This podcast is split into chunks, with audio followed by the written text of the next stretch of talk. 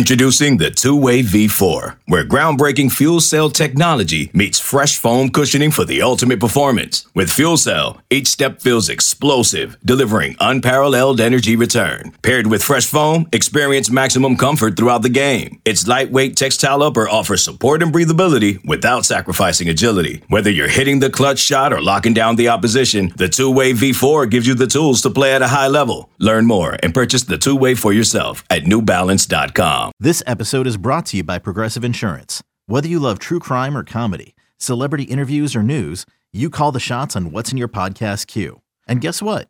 Now you can call them on your auto insurance too with the Name Your Price tool from Progressive. It works just the way it sounds. You tell Progressive how much you want to pay for car insurance, and they'll show you coverage options that fit your budget. Get your quote today at progressive.com to join the over 28 million drivers who trust Progressive. Progressive Casualty Insurance Company and Affiliates. Price and coverage match limited by state law.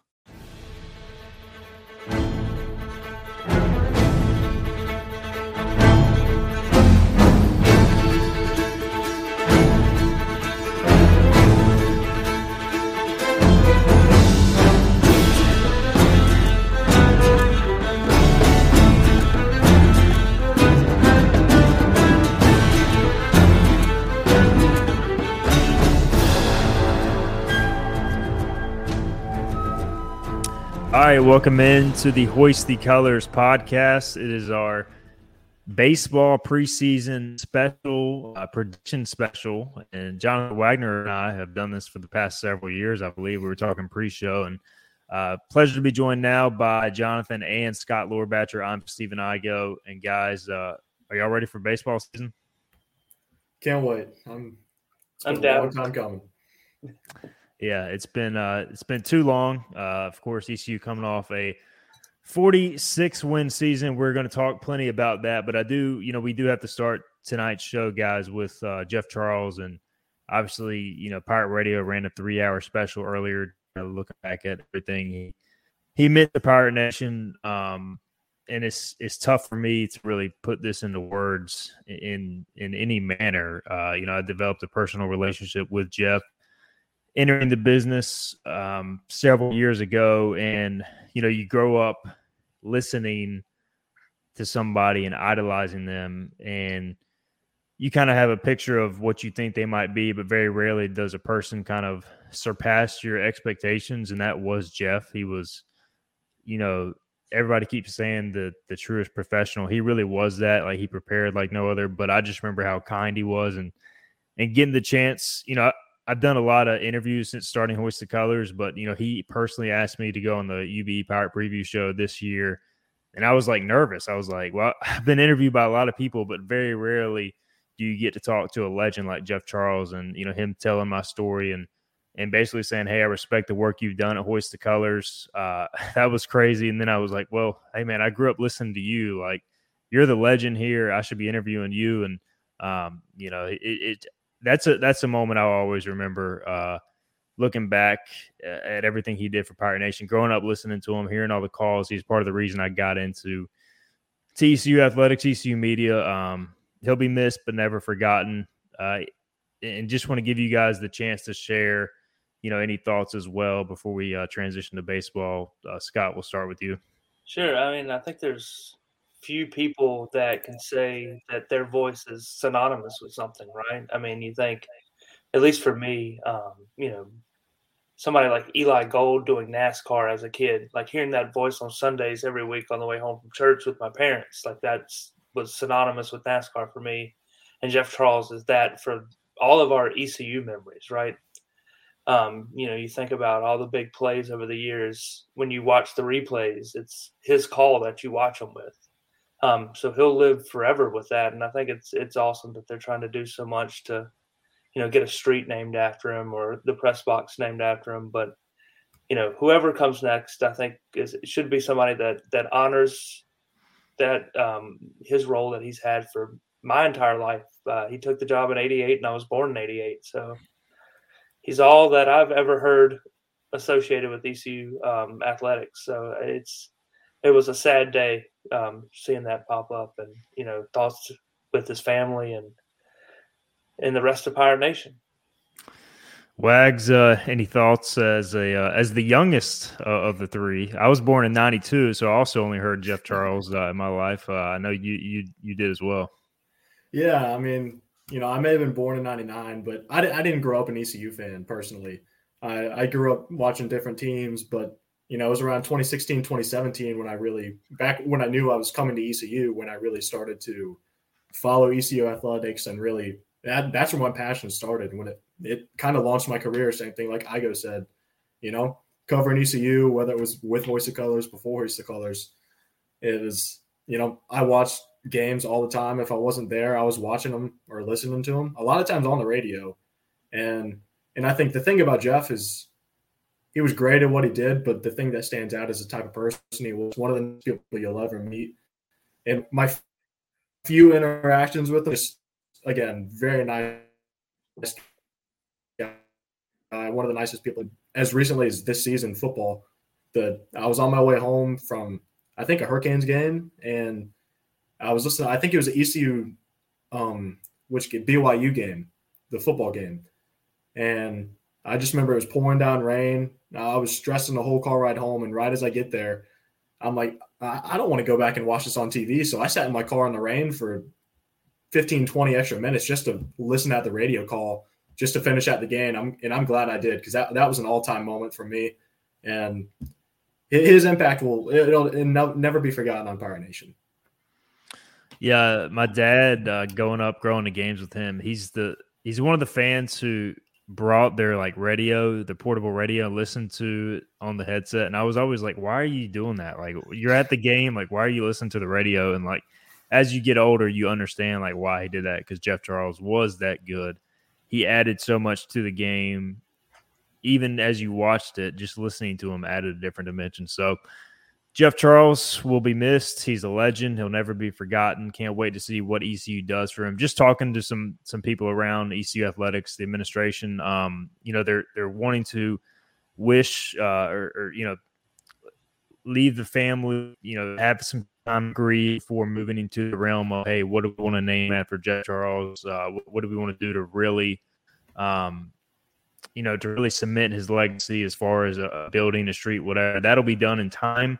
He will be recognized pregame with a, a moment of silence on Wednesday against Cincinnati, and then halftime there's going to be a montage. But I think later this year, kind of once he has time to grieve um, or their family has time to grieve for Jeff, I think we'll we'll learn more about um, you know what they're going to do to really really you know kind of cement that legacy with the a naming or or something in honor of him. Um, so yeah, just wanted to open the show with with thoughts about Jeff Charles, and obviously we'll continue to to talk about him. I think for for several months, years ahead. And so, guys, let's let's transition as best as possible to baseball. Uh, those listening to our live edition if you got a comment, a question, anything, whether it be YouTube, Facebook, Twitter, uh, drop it in the comment section. If you're on Twitter, I don't think we can read your comments through the streaming service we're using. So drop it on Facebook or YouTube if you can. Give us a su- subscribe, a like. All that uh, helps us as far as numbers, streaming numbers, um, and how today's show is going to work. You know, we'll interact with you guys with the comments. If you got questions, drop them. We'll get to them as best as best as we can. But really, we've got it split into different categories. And, you know, first player to hit a home run, first pitcher out of the bullpen, who's going to lead ECU in wins, uh, you know, saves, that sort of stuff. We're going to go through these categories one by one uh, here shortly, and we're going to each give our picks. It's kind of like a roundtable discussion. And so we'll do that. We'll have some banner about that um, and that'll that'll comprise most of the show. Again, we'll get to your questions and everything as uh, as we can. Um, so uh, I already see one from uh, Kurt calling on Facebook about number of fake bunts. Uh, we'll get into that maybe a little bit later. Um, we got to talk about the rotation, guys. We we discussed it on our previous episode. What we thought maybe was going to be the rotation. Uh, I think Scott, did you predict Yesavage would be in the rotation? Yeah, actually, yeah. Um, when I first wrote it down, I actually had him on Saturday, so I actually had it right originally, and then it seemed like everything was moving towards Groves, and I was like, well, he'll probably be Sunday then. So should have stuck with my gut. Well, it was a good pick either way because right now, at least according to Cliff Godwin earlier on the 94, uh, 94.3 of the game, he said Carter Spivey, who I think we all expected to start Friday. We all knew Groves would be in the rotation most likely. He's starting Sunday. And then Trey Yesavage, maybe the surprise, but not a surprise based on how he's pitched really since the summer. He'll start Saturday. So, uh, early thoughts on the starting three, Wags. Uh, we'll start with you.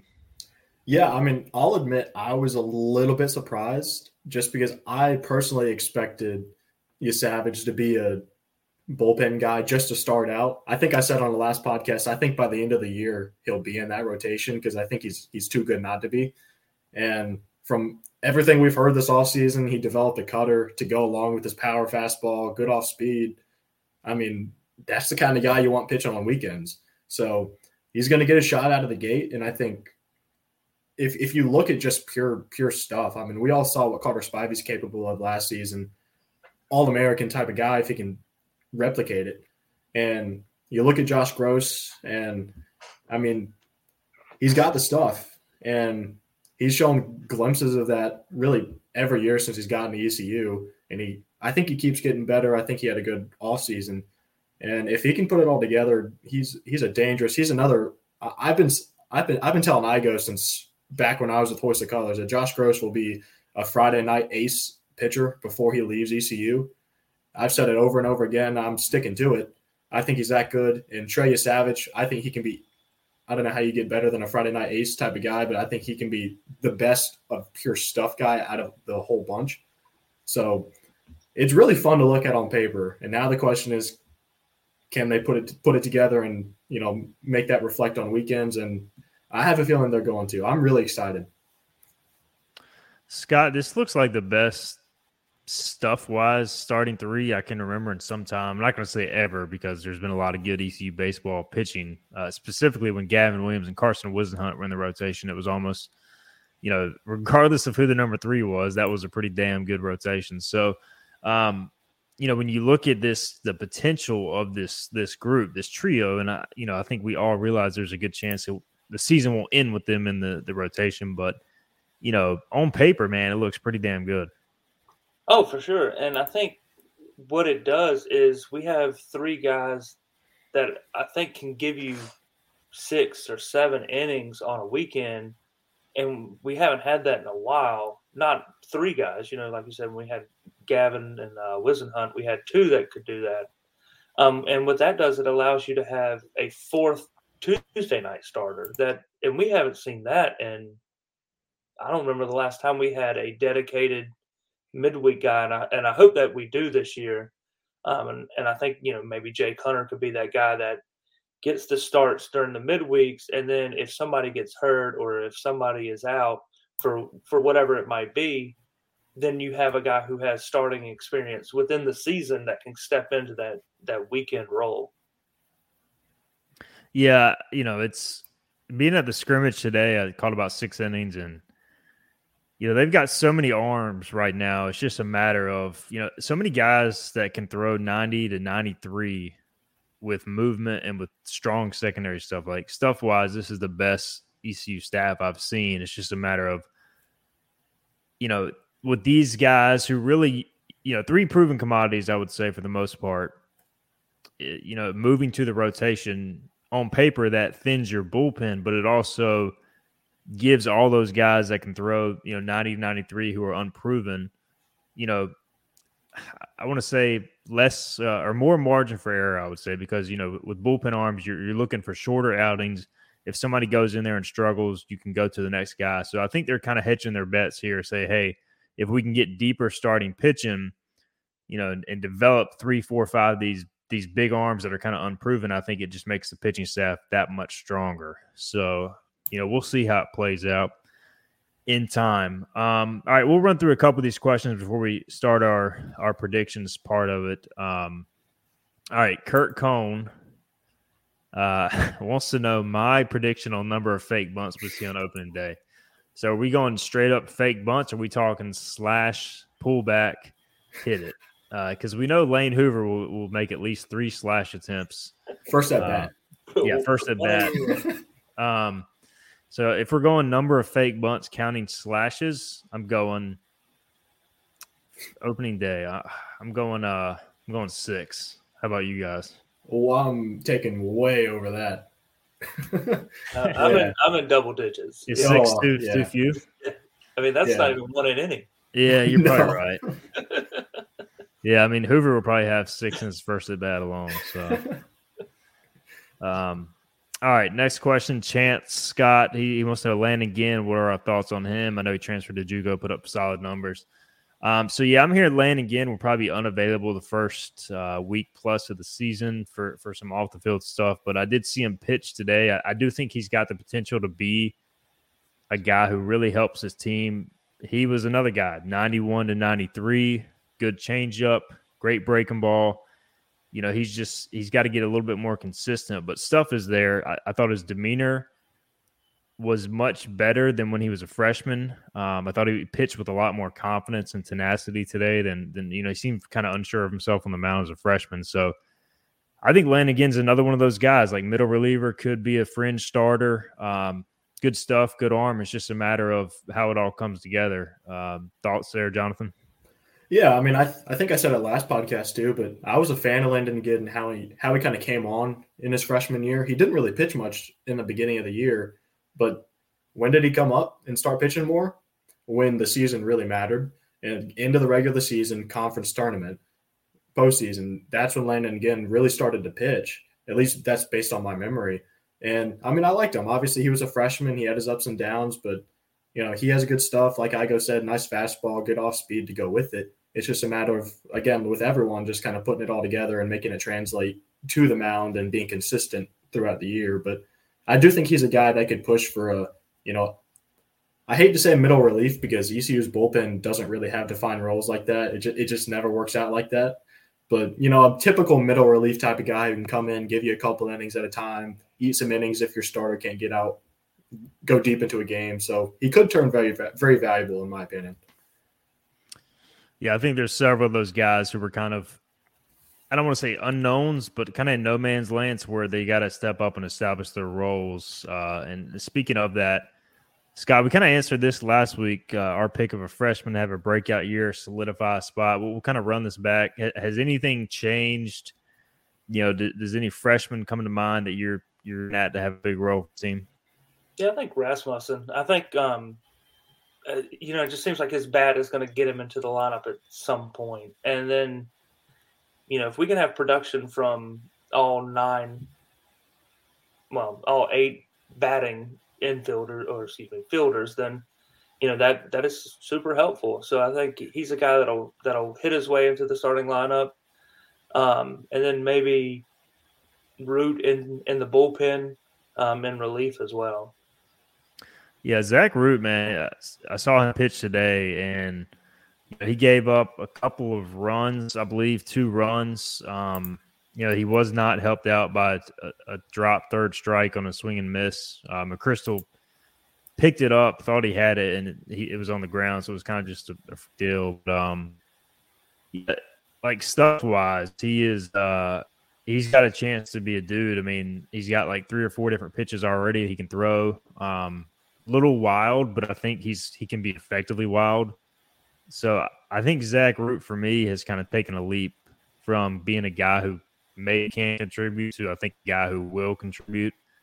Uh, Jonathan, any changes? Uh, I also saw uh, Dixon Williams hit one that's still going. By the way, uh, God no, he, it was a 3-0 count, and so he knew it was coming. It was just, I mean, it had to be 400 plus feet at least, probably 420, 430. Uh, Wags, uh, any thoughts?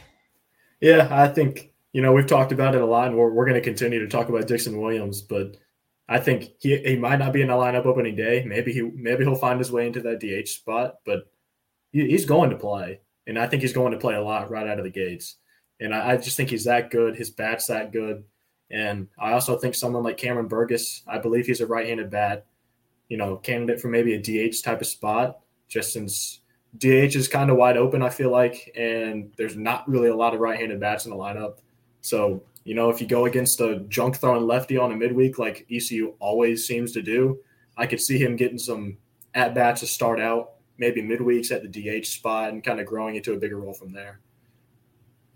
Yeah, I, I think uh, Cam Burgess has DH for both teams, both scrimmages. I've been out there. and I think that's continued throughout the weekend. So he's gotten like he's he's batting basically every half inning. So he's getting a ton of at bats, and he looks good doing it. Um, you know, he hits for power. He's got a, a good idea of the strike zone. So I think he'll definitely help as a right-handed bat. Um, all right, let's get into our predictions, guys. Uh, let's not wait around any longer, and we're gonna start with the one that I usually enjoy the most, and this is first player to hit a home run.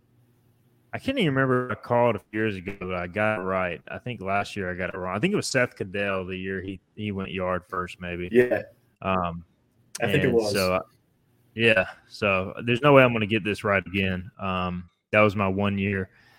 Uh, all right. Who who wants to start off? Scott, we'll go with you. Who do you think? Uh, who do you think leads off the ECU home run train in the 2023 season? Well, I wrote down Moylan, but then you dropped that Carter Cunningham was going gloveless this year. So um, yeah, I'm going to switch my pick to Carter Cunningham. Just based off nope. of that alone, no batting gloves means first home run of the year. He's got the yeah, he's got the no gloves look, and I think he, he looks like a natural. He's he's looked good this preseason. He's had a good summer, so uh, I think you know the thing is with him, he's got pop if he connects. I mean, the ball just jumps off his bat. Uh, Wags, who you got? I have a guy I think we're going to talk about a lot tonight, and I have Jacob Jenkins Cowart. It's just every scrimmage I've seen, whether it was back in you know the fall or leading up into the preseason, he looks mid-year ready already, and he, he just has a pure swing. I think he's going to hit so much better all around this year. Not that you can really get much better than he was as a freshman, but he, he looks like he's in midseason form already. I don't think he's going to waste any time. I think first game, first or second at bat, Jacob Jenkins Cowart is going to unload on a baseball, and whoever that pitcher is is going to feel very bad about where that ball goes. Yeah, he had another bomb today too, um, and another no doubter uh, off a freshman. It wasn't a wasn't a terrible pitch. Jenkins Cowart just absolutely ambushed it, and you know that the, the, ball, you know, the ball jumped off his bat last year, but this year it's at a whole different level. Like even the outs he's making right now are loud. He's hitting it to the warning track opposite way. Uh, you know, Riley Johnson made a good catch on a ball he hit the other way today, and you know, I think at this point, do we think Jenkins Cowart's going to hit leadoff? I think so. I mean, based on you know he's been doing it in scrimmages and Cliff Godwin's, you know, I guess if he's got a uh, he's got a trend, I think he puts his best guy first. So I think we're we're leaning towards that, right? I, I think you can. I, I, wrote down a potential lineup just you know for the heck of it because that's what I do. And I first I had I had Hoover in the leadoff spot. So I think Hoover, he's always going to hit for average. He's going to get on base. I think that's the guy you want up top. But I hit JJC in the two hole again, yeah. I think I think you just put your guys at the top and you figure out the rest from there. And whoever's hot hotter hitting the three hole, whoever's hottest after that hitting the four hole. And I think Hoover and JJC, whether it's one two Hoover JJC or the other way around, I think those are going to be your top two guys. I think you have to. Yeah, yeah I agree. Historically, he loves Hoover in the two hole, so I feel like there's a good chance we'll see JJC it, you know, we'll see. We'll see, guys. Who knows? Uh, maybe he's maybe he's messing with all of us and throwing out alternate lineups for the scrimmages. Uh, which who knows? All right, did I get my pick? I guess not. All right, I'm going. Uh, I'm going. I'm going. Alec Makarevich. I uh, I like Amax power. I mean, obviously he's got you know home run potential, and I feel like he's he's kind of a big moment guy. I feel like opening day is a pretty big moment, and so I'm going to go with Alec Makarevich to to hit a home run, to hit a multi-run home run in the bottom of the first inning on opening day on Friday, assuming the game is played. Uh, which I haven't checked the latest forecast. I just know there was some rain in the forecast for that particular day. All right, category number two. Which pitcher will be used first out of the bullpen? I think if if this was Las Vegas, uh, the overwhelming odds would be in favor of Garrett Saylor. He led the team in appearances last year. He's Mr. Rubber Arm. Um, Jonathan, are you going with Saylor or are you going with somebody else? When, when I was writing this down earlier, my initial thought was Saylor, but then my next thought was that's too easy. So I'm going to go against the grain.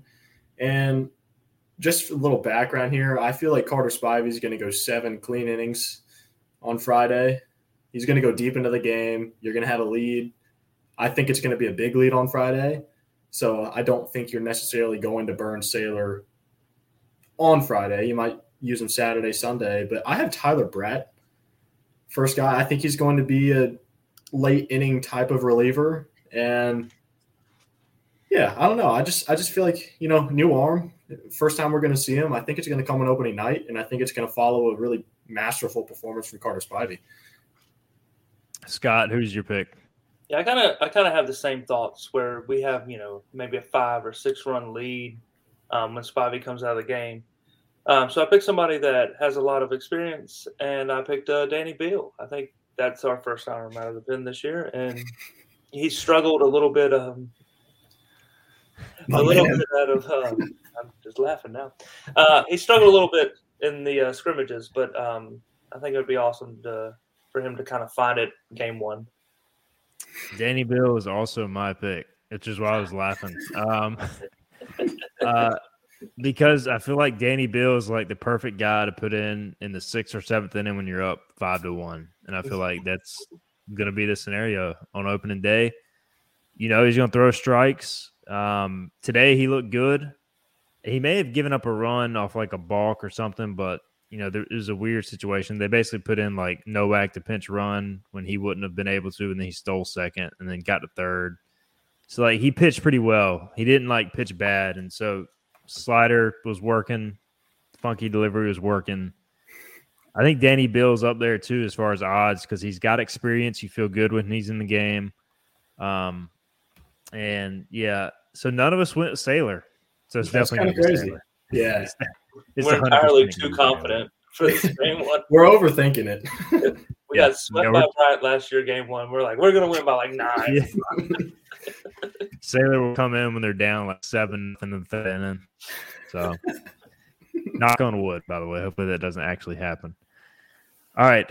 Next category Who will lead ECU in wins? Um, last year, leading ECU in wins was Carter Spivey.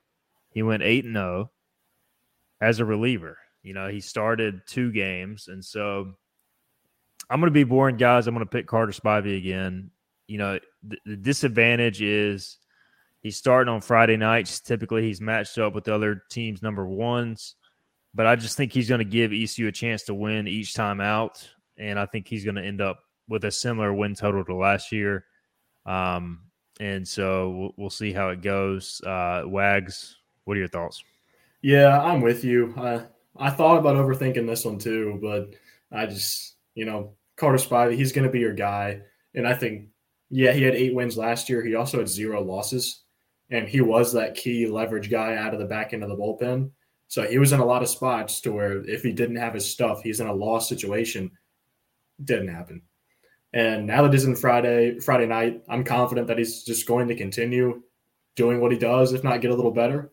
And he's going to be in that Friday night role from opening weekend, I think, through the end of the season. And I think that's a big difference in any rotation we saw last year. So I think Carter Spivey's the guy, but yeah, I, I, I honestly don't see anybody else really getting close to him. I just think he's going to be that good. So we got if you guys are listening want to weigh in uh, comments wise, feel free to do that. Uh, Sabers edge pressure washing. I think he picked JJC to hit the first homer. He also is double dealing Danny Beal uh, for I guess for his first uh, appearance out of the bullpen. Um, Scott, who you got leading ECU in wins?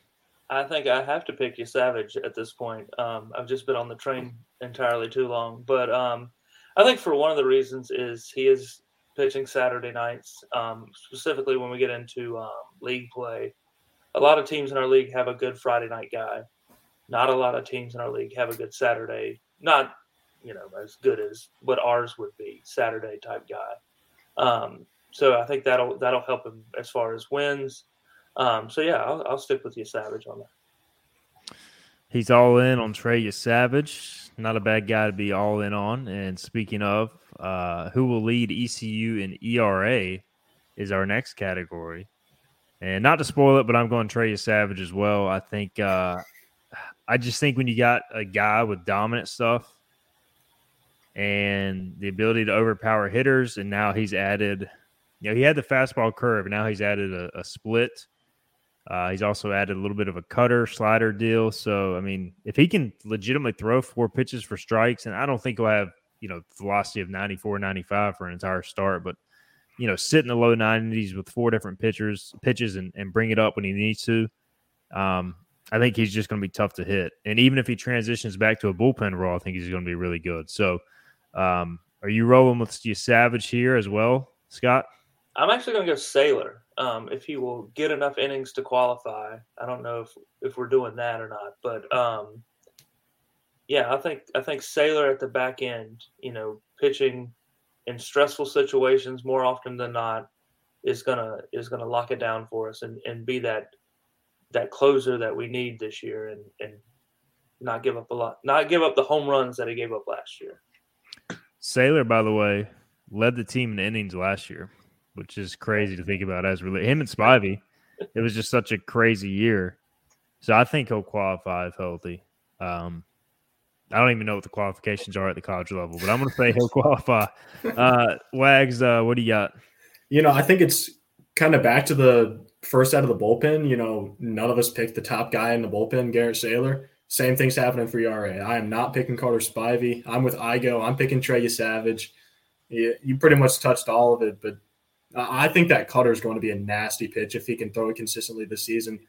And even if he's going, you know, say 90 to 93 with his fastball, I think that's a lively 90 93. And if you can pair that with a cutter, throw back to back, hitters with the kind of off speed stuff he has as well, it's just going, it's going to be impossible to touch. So I have Carter Spivey for wins, but I do have Trey Yesavage ERA. I think he's going to be really good in that Saturday role. All right, our next pitching category who will lead ECU in appearances last year? It was Garrett Saylor, 39, 39 appearances. That is crazy. I want to cuss really bad because uh, that is a s load of appearances. Uh, children might be watching though. Um, 39 appearances in college baseball season is is insane. Uh, Spivey had 35. CJ Mayhew had 31. Danny Beal, double deal and Danny Beal had 30. Um, so you had four guys last year with 30 plus, maybe five. Hold on. One, two, three, four. Yep, four. Okay. I can't count. Um, all right. So what are y'all thinking? Is it is this Saylor again? Um, we'll we'll start with Wags. I I do have Garrett Saylor uh, most appearances. I think same role. He's probably going to be your first guy out of the bullpen most games if it's a tight one because that that's just how Cliff Godwin also and I do it, and I think that's the best way to do it. You put your best guy out there as soon as you need someone to go out there. So I think whether it's a long start by Carter Spivey on Friday night or a short start by Carter Spivey, I think Garrett Saylor is probably going to be more often than not that first guy that comes out. Scott. Yeah, I think it's Saylor. I think that's sometimes the obvious choice is the right choice, right? I think it's it's yeah, I mean it's it's hard to pick against Saylor for for this particular category. Yeah, I'm going Saylor too. I'm I think it's um unless he somehow ends up as a starter, I think he he's going to be the guy. So uh, he's just he bounces back really well, and um, he's he's really good. So you know, I know that his ERA was a little bloated last year, but like, dude, when he's on, I mean, he he shoves. Uh, all right, who will lead ECU in saves? This one's a tough one um, because ECU historically under Cliff Godwin, really outside of the Joe Engel era, and you know I don't think anybody wants me to mention his name. Uh, he's taken off his shoes somewhere. Um, but uh, Carter Spivey had five last year. Ben Terwilliger had five, and Garrett Saylor had five. All of them were tied for the team lead. And then you get into the postseason. Who is your closer? Zach Agnos. So it's like, I think this is kind of a shot in the dark. Um, I've got my pick based on kind of how the preseason's gone, but I'm not real confident in it. I'm going Tyler Brott. I think it's Brott. I don't know if it's Brott or Brett. Either way, the VMI transfer, he didn't pitch very well today, but he's got good stuff. He's got kind of back end experience. Um, I think he may get one of the first shots at it. So I'm going Tyler Brott, but I think it could be honestly they think think it could be Jordan Little. I was torn between those two guys. So um, Scott, we'll go with you. Yeah, I think a T dash three is what I'm going with. Just tie three tied right. or uh yeah, three way tie at the top again. I was wondering where you were going with yeah. that. I was like, do we have an alien or do we have the robot pitching now? yeah, so I, I, think we I think we see a, a, a, big tie at the top of the save board again. Um, one because I think Saylor comes in in those early high pressure situations more often than he's needed in the ninth inning. Um, and you know, you know, looking at our schedule, who knows how many save opportunities we really get? But um, yeah, I think I think we tend to use our best pitchers when we need them first, not you know, well, this guy's our closer, so we got to save him for the ninth, whether the ninth is a pressure situation or not. So I think we see a three way tie at the top again. And I go Brott, Saylor, and Beal. Yeah, I, th- I, I wasn't even on my radar, but I really respect that. I really do. But I am actually also going with Tyler Brott. I also thought about Jordan Little, funnily enough. And I just think Brott, like like I said with Saylor, and like Scott just said, he's going. He's probably going to be, you know, the first guy. He, when you need him to come in, he's going to come in. It might not be in the ninth inning. It might not be a save opportunity, but I just I I think it's kind of a crapshoot trying to pick it. And yeah, it's probably going to be a whole bunch of guys up there with however many, probably not a whole lot. I don't think there's any going to be anybody in double digits or anything. So I, th- I think Tyler Brott is eventually he's going to be the Ben Terwilliger type of arm. He comes in, he pitches late. He might not pitch a lot early, but eventually he's going to find himself in that back end bullpen type of role. All right, before we transition to the offensive categories, we got a couple comments we need to catch up on. Um, some serious, some funny. we'll start first with Chris Cunningham, uh, maybe related to Carter Cunningham. Uh, unsung team asset not discussed. Colby Bortles, uh, brother of Blake Bortles, uh, but tire- tirelessly and patiently works with hitters, not just to improve hitters, but understand Cliff Godwin's system. Uh, great insight there. Uh, Chris because you know honestly the assistants don't get enough praise. You know, when I'm out there at these scrimmages, like the guys, you know, the director of ops, the uh, you know, the student assistants, everybody's working their tail off. So um, certainly Colby's been in the program a couple years now, deserves some recognition uh, for sure. And and then with the you know the third assistant being passed, hopefully he he benefits from that as well. Um, Brett Hickman, who is who's our football podcast contributor. Um, chances Cliff Godwin puts in Mason Garcia to get some needed game experience. Uh, that would be a sight to see, guys. I would love to see Mason Garcia hit a bomb. I know he played basketball at Carolina Forest, but I don't know if he played uh, played played much baseball in high school. Hey, hear me out. Hear me out. Last year, that Trey Savage type of role, he comes in for a batter or two. Just think of how fast Mason Garcia can probably throw a baseball. Just throw him out there for a batter. I'm all in. Why not? I mean, he's a legit 6'5, 260 probably. He could probably hurl it up there pretty good. Uh, oh, yeah. Brett Brett Aggs uh, bet he can throw the piss out of it. Yeah, I'm sure he can. um, he's a big dude, man. All right, uh, James says how many brooms will be taped to the light pole this year? We can save this for the end um, because we got our our record prediction. I don't even know how many series offhands. One of us might have to go through and tally that up as far as uh I think it's 14. Okay. Well, look at you, man. You math major. Yeah. um all right, so we got a couple other comments. Um Skull Pirate is back. He wants to know how did Scott get that wallpaper? Uh, if you're listening to the podcast version, it's it's a little uh, it's the little Jolly Rogers, right? Yeah, the little skull and crossbones. My wife put it up actually, so shout out to her. I don't know where she got it. Probably the internet. She got it from the internet. So Google up uh, skull and crossbones uh, background. I'm sure you'll find something similar. I don't even remember where I got our hoisted colors background from, so that tells you that. Um, let's see.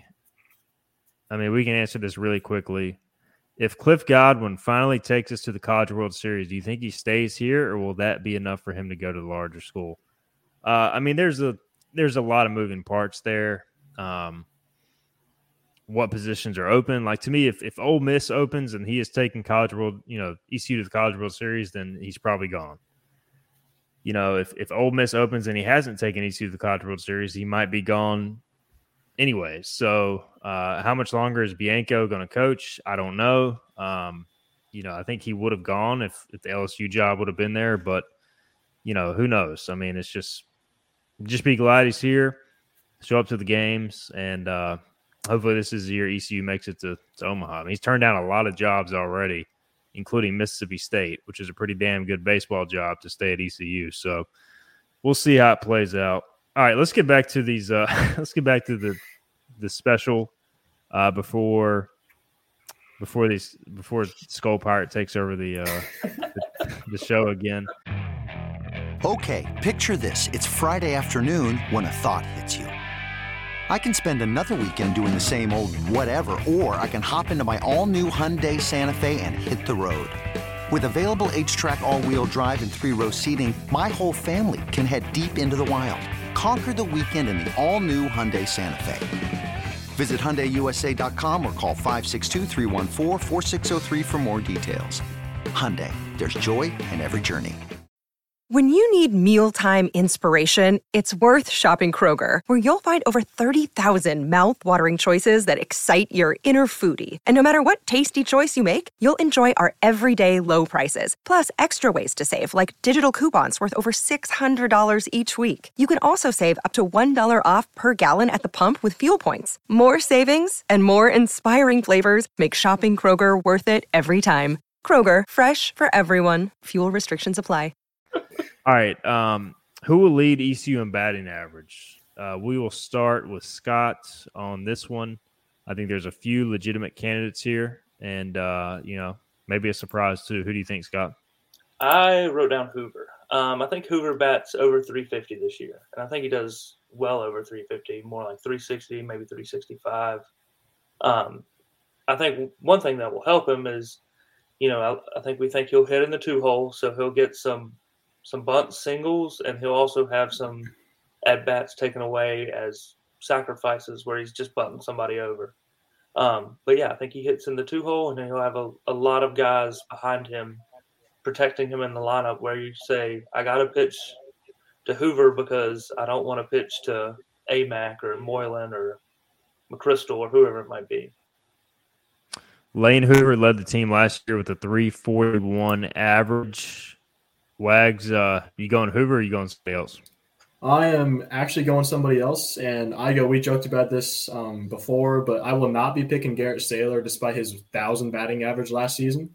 Um, I will be going with Jacob Jenkins Cowart. I just, you know, last year I think he kind of, as a freshman, he impressed so much so early. He kind of hit that freshman wall a little bit as the season got late. I think he just got a little worn down. Uh, I don't think that's happening this year. I think he's again. I said earlier. I think he's in midseason form already. I think he's going to come out red hot, and I, I really don't see him letting up. I think All American type of season for JJC, and he, he's the best hitter on the team. I think, and I just think big, a big, very big year's coming. I'm going JC as well. I, I, think. Do we know if it's JC or JJC? What is the deal here? I say JJC. Okay. I just call the law offices. So the law offices of JJC. I feel like the fan base calls him JJC and the team calls him JC. Yeah, I think I think that's exactly what it is. Yeah. So we're gonna call him both. All right. I'm gonna go with uh, JJC as well. He hit 330 last year. Um, and again, he's crushing the ball this preseason. I think he's, you know, I just don't know how much he's going to get pitched to, but and maybe maybe he feels like he'll need to reach out of the zone as a result. Maybe that hurts his average long term. But I don't know. I think I think he ends up leading the leading the team in in batting average. Um, Johnny Gardner, Johnny Gardner chimes in and says law firm. Uh, we'll just call him the law firm. Um, all right, who will lead ECU in RBIs? You know, Jacob Jenkins Cowart is a, a really good answer here. He did it last year with 65 ahead of Bryson Worrell 62. Um, Scott, we'll start with you. Who are you going with JC? No, I'm going Amac. I think with um, JJC at the top of the lineup, he sets the table for Amac more often than the table set for him. So I think you, I think it's going to be a guy who bats three, three through five instead of um, a leadoff that'll lead the team in RBIs. But I mean, he definitely has the power to where he can, you know, get a leadoff home run. He can, um, you know, get some of those guys at the bottom of the lineup in. But yeah, I put, I, I think Amac is is going to be the guy this year. Yeah, he knocked in 45 last year, which is a really solid number. And, you know, he, he hit in the middle of the order at times last year and then went through a little slump. But if he can stay in the middle of the order, he'll definitely have a shot. I'm going a little off the board here. Um, and I, I'm I was choosing between two dudes, and realistically, I think JC is going to do it, but I wanted to be a little different. Um, I'm going Justin Wilcoxon. I think he's made one of the biggest jumps, and I think he's he's been hitting third in uh, in scrimmages. I think he'll get a shot to hit in the middle of the order early this year. He's having good at bats. Um, he's hitting for more power he's taken a lot of uh, you know close pitches. It seems like his eyes improved. So I'm going a little bit off the board here, but I think Wilcoxon could be in line for a breakout year. I also thought McChrystal as a possibility. Uh, Jonathan, who are you picking? Yeah, I thought about McChrystal here too, but and Wilcoxon crossed my mind, but uh, I went against them just because I really think you, ultimately you might see a you know two two split if you play a four game week between them catching just because I think they're both going to play a lot. And I think, you know, if you don't want to put one of them in DH, so, you know, in case of an injury or a sub or something, you know, you lose that DH spot. And so I think that's a little bit risky having them both in the lineup. It's going to happen at points, but I just don't know if they're both going to be in consistently enough to be up there. So I do have JJC 65 last year. Uh, again, I, I'm riding the high horse on JJC right now but I think he's going to be in the 70 range. I think he's going to be that good. And whether he's hitting top of the order, three through five, wherever, I really don't think it matters. I think he's going to be that good. All right, who will lead ECU in home runs? Uh, I venture to say one of us uh, will have Jacob Jenkins Cowart here. Um, last year he hit 13. Bryson Worrell hit 20 home runs and I feel like ten of those came like after the regular season. I mean, he was just uh, he was on fire. Um, Alek Makarewicz hit eleven. Those were the three guys in double figures. Um, I'll lead it off here. I'm going Jacob Jenkins Cowart. You know, for the same reasons we've been talking about. My question to you guys is, as a second part of this, does the leader of this category hit over 15 or under 15? I'm going to go JC hits right under. Um, we'll go to Scott next. Uh, who's your leader, and does he go over or under 15? Yeah, I think I, I can't pick against JC here, so I'm gonna um, go him. And yeah, I think 15 is probably a good number to set it at. I think he's probably right at that, and so I'll, I'll just say under just to to be safe. But yeah, 14 for JC, that sounds about right. Wags. I'm actually not picking JJC because last week, if you were here, I did say that Josh Moylan would bounce back and lead the team in home runs. That would be big, first of all. But I, I think JJC, looking at him, he hit 10 doubles last season and 13 homers. I think I think that's that number is going to be close again. I think he's going to hit more of a you know double to the gap type of power this season. And I do think that Josh Moylan, you know, we talked about JJC hitting in the top of the lineup. Josh Moylan could be that three to five type of bat, like Scott was alluding to. You know, that guy's oftentimes going to be pretty high up in RBI. And Josh Moylan, I, I, don't know batting average wise how much he'll bounce back, but I do think his power is going to resurge a little bit. And I think last week I said that Moylan would be right at 15. So I'm, I guess I'll take the under two, but I think both of those guys are going to be right at that, you know, 13 to 15 range and if one of them gets hot, who knows? Maybe they have a Bryson Worrell type of streak and just get hot and hit 20. Who knows? Sabres edge pressure washing. Uh, he's picking Amac to lead the team in home runs, uh, like which it. is certainly possible. Um, catching back up with some questions before we round out our, our picks. Uh, Skull Pirate wants to know when will Brett Hickman become ECU football head coach? That's a great question. Uh, Brett, since you're in the chat, I'll let you answer that one. Um, Brett has a legitimate baseball question. Is there merit to not hitting some of your power guys lead off like they do in the pros, JJC, or even a guy like Moylan? Yeah, I think there definitely is. I mean, it's just do you want to pick you know, like Julio Rodriguez and Ronald Acuna are probably the two best hitters on each of those teams. You know, when they're at their best, they're hitting leadoff. And the thinking is if you hit a guy leadoff, he's going to get as many at bats as possible. You know, ECU did it with Bryant Packard. Um, you know, they've done it with several others as well. It's just a matter of do you pick do you want the guy to get the most at bats possible, or do you want him to have the prime run or I guess runners in scoring position at bats as possible? And I'm sure there's analytical reasons behind it. I think Cliff just likes hitting his guy at the top of the order to kind of set the tone. But I mean, you can make a fair argument either way. Uh, Scott, where do you come down on this?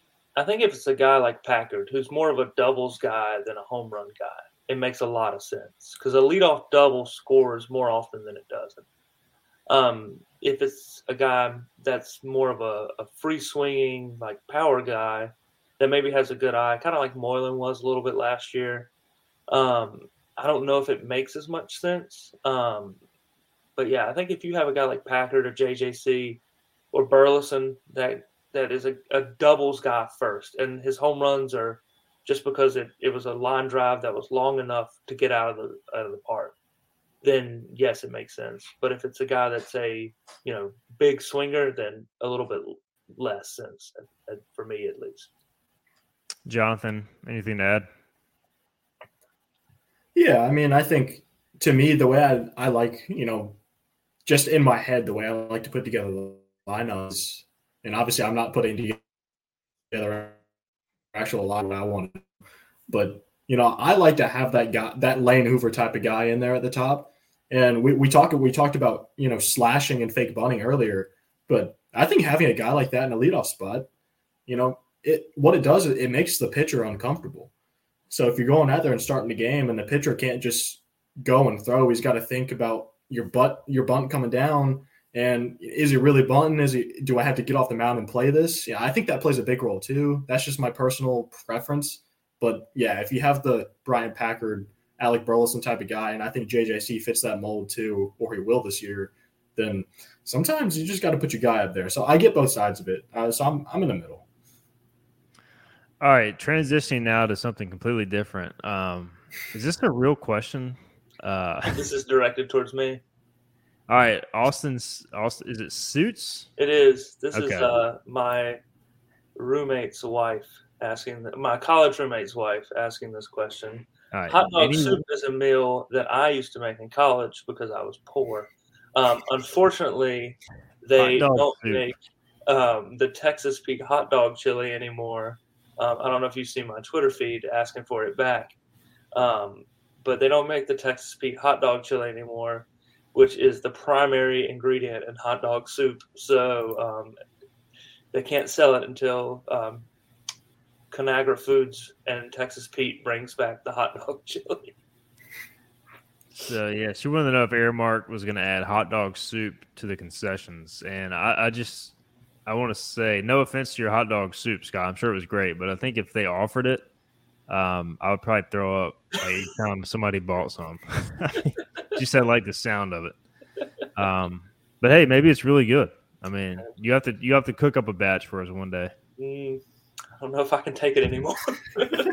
Fair enough. All right, back to uh, our picks. Uh, again, keep the comments rolling as we get towards the end of the show. We'll, we'll get in as many as we can. Uh, we got a few more categories to get through. Who will lead the team in stolen bases? So this is kind of a two part deal. First, the guy's got to play enough to lead the team in stolen bases. I think there are several obvious candidates, but um, I'm going Luke Nowak because he's the fastest guy on the team. He stole he's stolen a bag in each of the scrimmages I've been on. So I just don't know if he's gonna if he's gonna play um, play enough to get there. Uh, like Lane Hoover makes sense because he's to play and he's fast. So where do you guys come down on this? We'll start with Jonathan. Yeah, I thought about one of Luke Nowak or Riley Johnson or even Carter Cunningham. Carter Cunningham is wheels. And I, I thought about one of them three, but in the end, I, ju- I just think that that third outfield spot is going to be somewhat of a revolving door all season long. Just, I think all those three guys are good. They could do it if they were in. I just don't think they're going to be in enough. So I did go with Lane Hoover. I think right there with JJC, he's going to be in the line. He's going to be on base more than anybody else on the team. Those two guys will be. And Lane Hoover's right up there with speed. Led the team last year. And yeah, I'm going with Lane Hoover. He led the team yeah, with 12. Got caught stealing seven times last year, which is a little much, um, but still decent amount. Uh, Bryson Worrell, 10 of 10. So uh, I don't know if anybody will be that good again. Scott, who are you going with? I'm going with a guy who was six of seven last year, which is uh, the law offices of Jacobs Jenkins Howard. It's hard to say at one time. It's a horrible name. Um, we'll go with JC. Yeah, how about that? I'm, I'm on Team JC now. Um, having tried to mumble through that, but yeah, he was six of seven last year. Um, I think he hits at the top of the lineup, gets on base a lot, probably gets a lot of walks um, too. Um, because teams will be scared to pitch around him, uh, scared and pitch around him. So I think he ends up on first a lot. I think you'll see some fake bunts by Lane Hoover with uh, JC rolling down the second, and then real bunts to get him to third, and then some AMAC RBIs this year. All right, series we are most looking forward to. It is a stacked schedule. Um, Jonathan, we'll start with you. Do you have one that sticks out? Yeah, I mean, I'm gonna not pick opening weekend just because it's opening weekend. That would be my pick. I always, I'm always excited for the UNC series. You know, UNC is a great program in state. Just you, you always love those types of games. But I mean, I'm looking at the Liberty series. I think that's right before conference play gets underway. It's one of the last weekends before conference, I believe.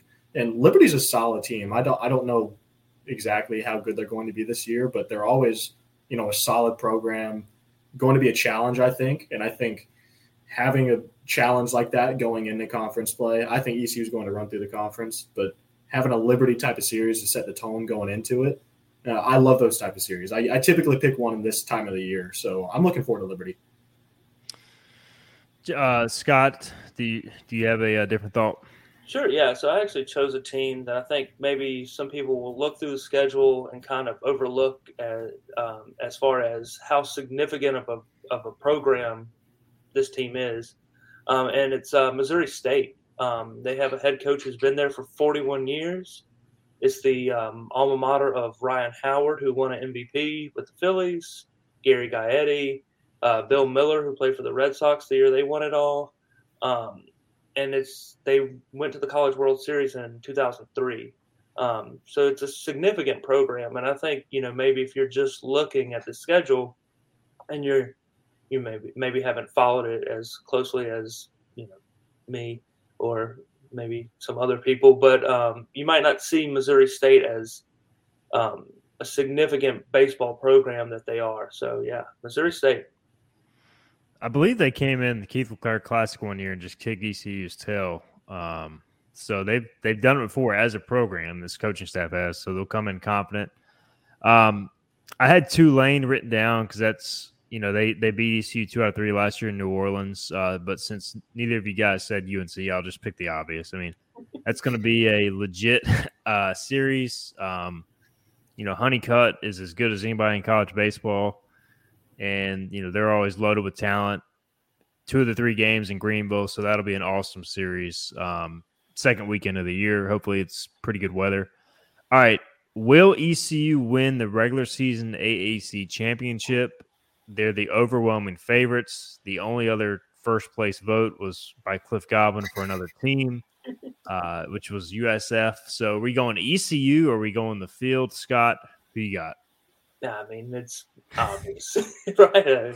I wouldn't be here if I was picking somebody else. But yeah, I think it'd be uh, it would be hard to pick against us. I actually saw like the 11.7 podcast pick UCF to win, which is wild. But uh, yeah, the the real question is, do we win 20 games in conference play or not? Not do we win the regular season? I think. Yeah, I mean, it's.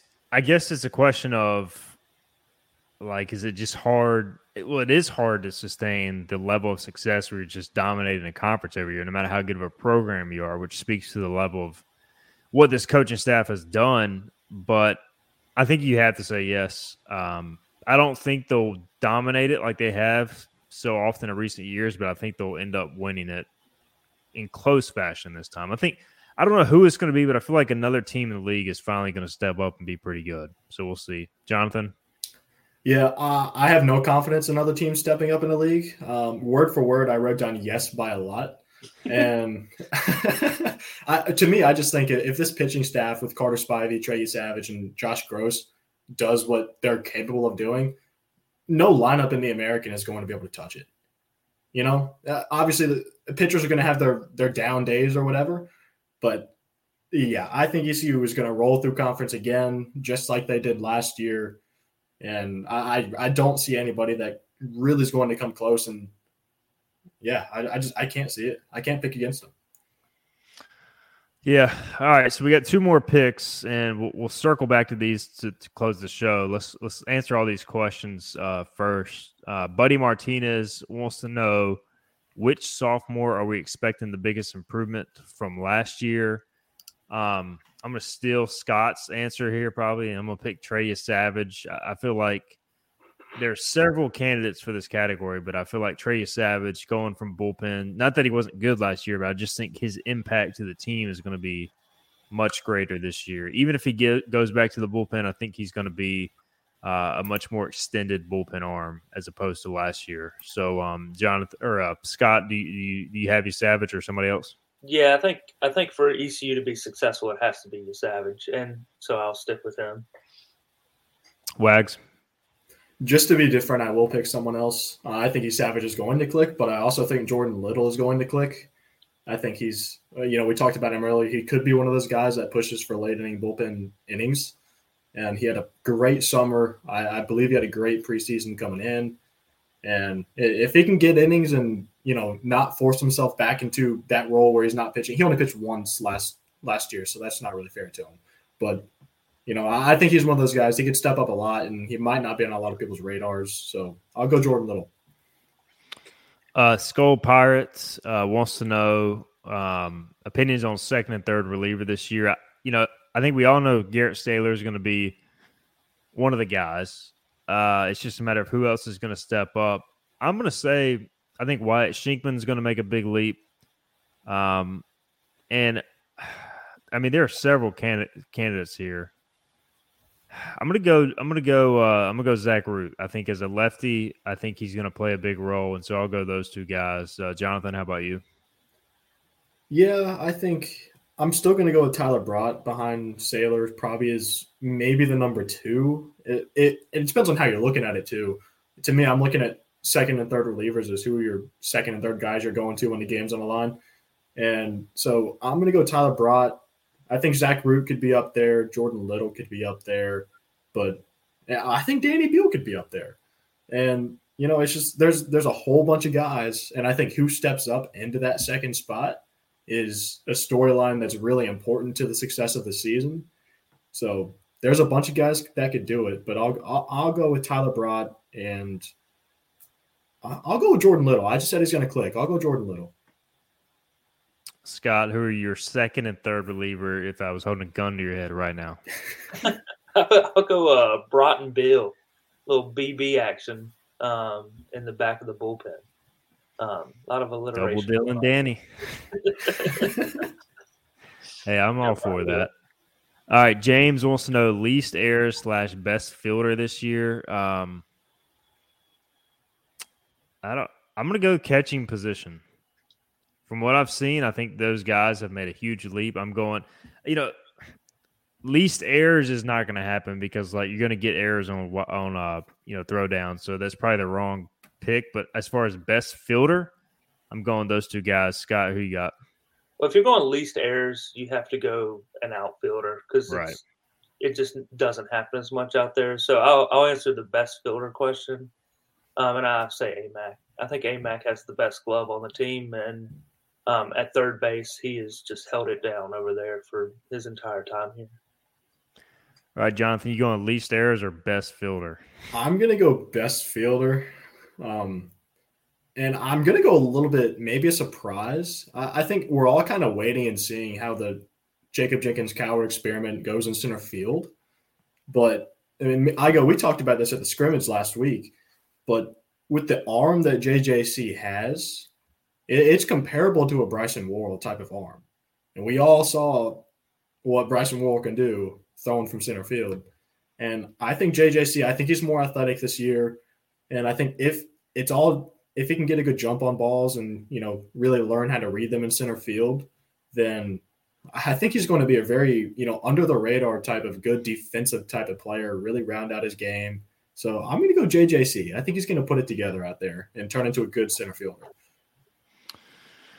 Yeah, I mean that's that's definitely a good pick. I think that's the the one area where like I haven't seen him. You know, I've been out there for a couple scrimmages and I just haven't seen him. Like nobody's hit the ball to center field really. Um, somebody did to deep center today and he handled it fine, but haven't really seen him get tested. But like arm strength, speed is there. It's just a matter of how it how it looks on game day. Um, Riley Johnson, by the way, looks like the best outfielder defensively to me. He he covers a ton of ground. He looks really natural doing it. Um, so if if it doesn't go well with JC, I think Riley can play center. Hoover can play center. Nowak can obviously as well. So we'll see. All right, our final question, and we'll group this in with our final answer. Um, we'll group all this together. So Brett wants to know needed record for a top eight national seed. Obviously, there's a lot of factors that go into that. Um, and our final two talking points: A, will ECU host another regional? ECU has hosted four consecutive regionals, uh, the the the most in the country outside of Stanford, which I think has done it five in a row. Uh, but those are the only two programs that have done it at least four straight years. Uh, we are also going to go ECU's final regular season record. There are 56 games, and we will do ECU's postseason finish. So, will they make it to you know the the regional, super regional? Will they make it to Omaha? Uh, I guess we should have technically answered this in our last podcast, but hey, we had to save it for uh, save it for uh, save it for the last preseason podcast of the year. So, um, a lot there, Scott. So we'll start with you. I guess if you, you can go in any order you want here, as far as record, regional hosts, postseason finish. Sure. So, um, Buddy, um, who asked the question earlier, asked me this earlier today, and I told him he had to wait. So hopefully he's still tuned in.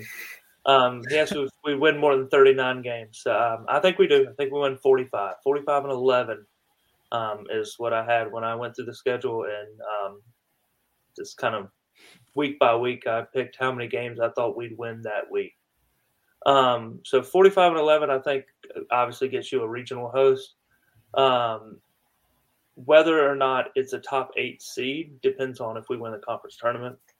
Um, if we don't win the conference tournament, we won't be a top eight seed. Uh, it's just that's just how it is in our league. It's probably not fair, um, but it is just just with the way our conference tournament plays out, it's not indicative of how good your team is. More often than not, it's just uh, just a grind to the end.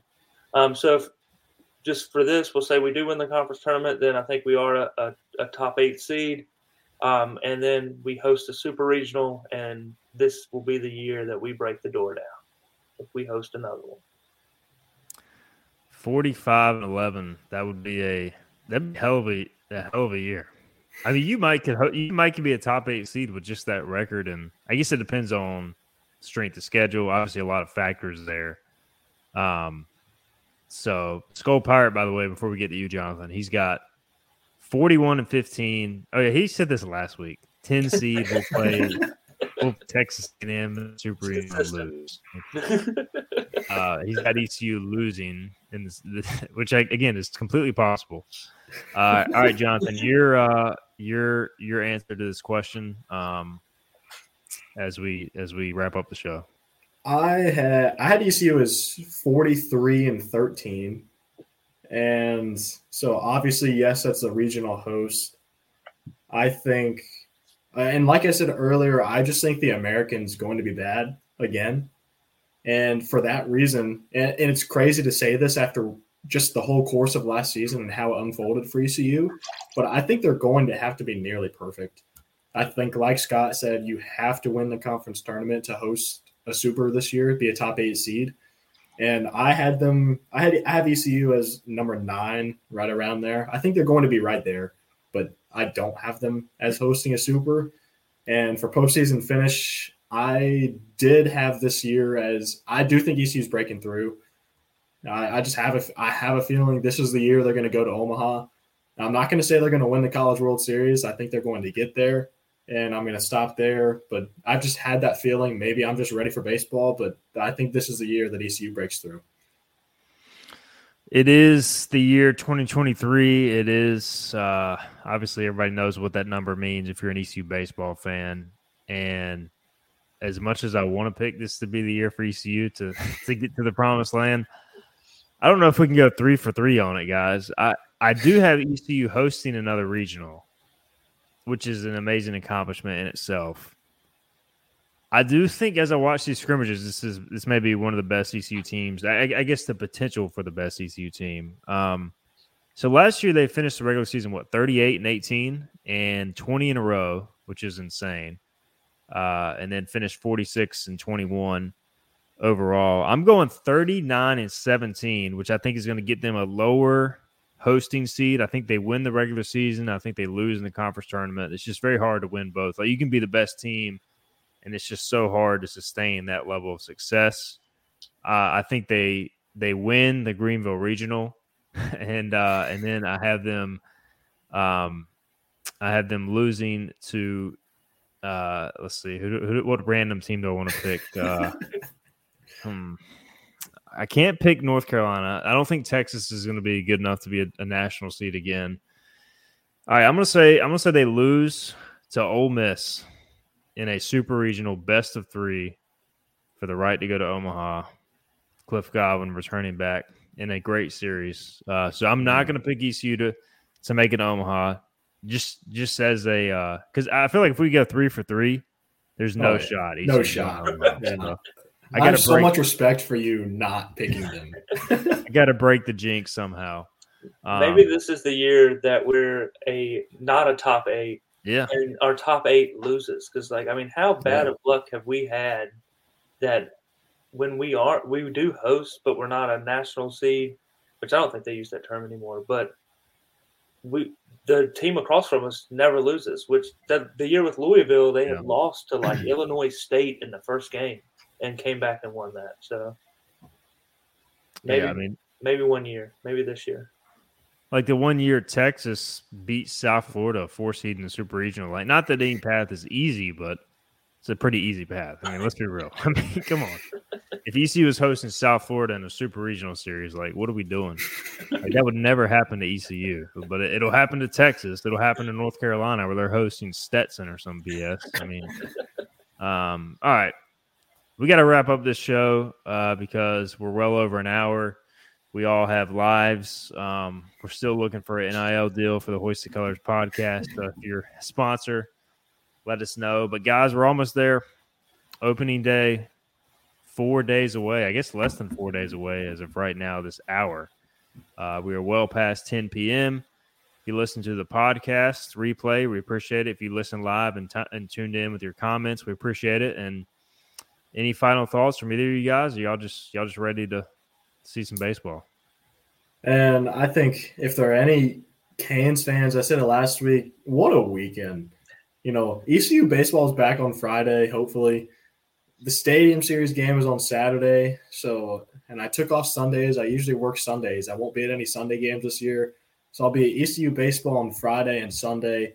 The Stadium Series game on Saturday. I've been waiting for that my whole life this is an all-time sports weekend for me. I am fired up, and I cannot wait until first pitch. I'm going to be out there two hours early, just hopefully to sit there, just to take in BPA and all that stuff, just because I'm that ready. So I I can't wait. I'm really excited for this year. Jonathan, you know what that means, right? Is you're not a pure pirate. I won't be there Saturday. I won't be all choosing, If you're choosing the NHL over ECU baseball, you're not a true pirate, man. You're not allowed to come on this podcast anymore. Yeah, I've been uh, waiting for a Stadium Series game my whole life. I know. I don't blame you at all. I would I would go if I had some money. Scott, any final thoughts? Yeah, like you said, um, NIL deals were uh, open for business. Uh, hit us in the DMs or whatever that uh, that recruit said a while back. Um, Grover Gaming, this whole area, I put one of those hats on my head um, that Cliff always wears. But yeah, excited for this weekend. Um, I'll be watching it from um, right here in my office, um, probably while I'm working. Um, hopefully, my boss isn't listening. Um, um, but yeah, it'll be good to be back. Um, like Wag said, it's a, it's a good weekend for sports. We got the Daytona 500 as well um, coming up. So excited for this weekend.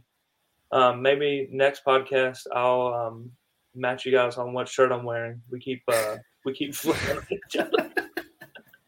Yeah, we're gonna we're gonna have to start coordinating uh, apparel. Um, so we'll figure something out, guys. But all right. By the way, make it a win, uh, Minges Coliseum Wednesday night for uh, the basketball game. Also to honor Jeff Charles, pack that place out if you can get there. And I guess we're going to try to do this podcast Monday nights throughout the season. I feel like you know it's a little late for some people, but it's good for each of us, and people can always catch the pod or the the replay. And we've had good interaction through the first two podcasts. I think it'll just continue to pick up. So appreciate everybody. For Scott, for Jonathan, I'm Steven. You guys have been listening to the Hoist the Color podcast. We are out. We'll talk to you next time. Now streaming on Paramount Plus. You ready, Bob? Well, all right. Audiences are raving. Bob Marley is electrifying. It's the feel-good movie of the year. You dig? Bob Marley, One Love. Rated PG-13. Now streaming on Paramount Plus.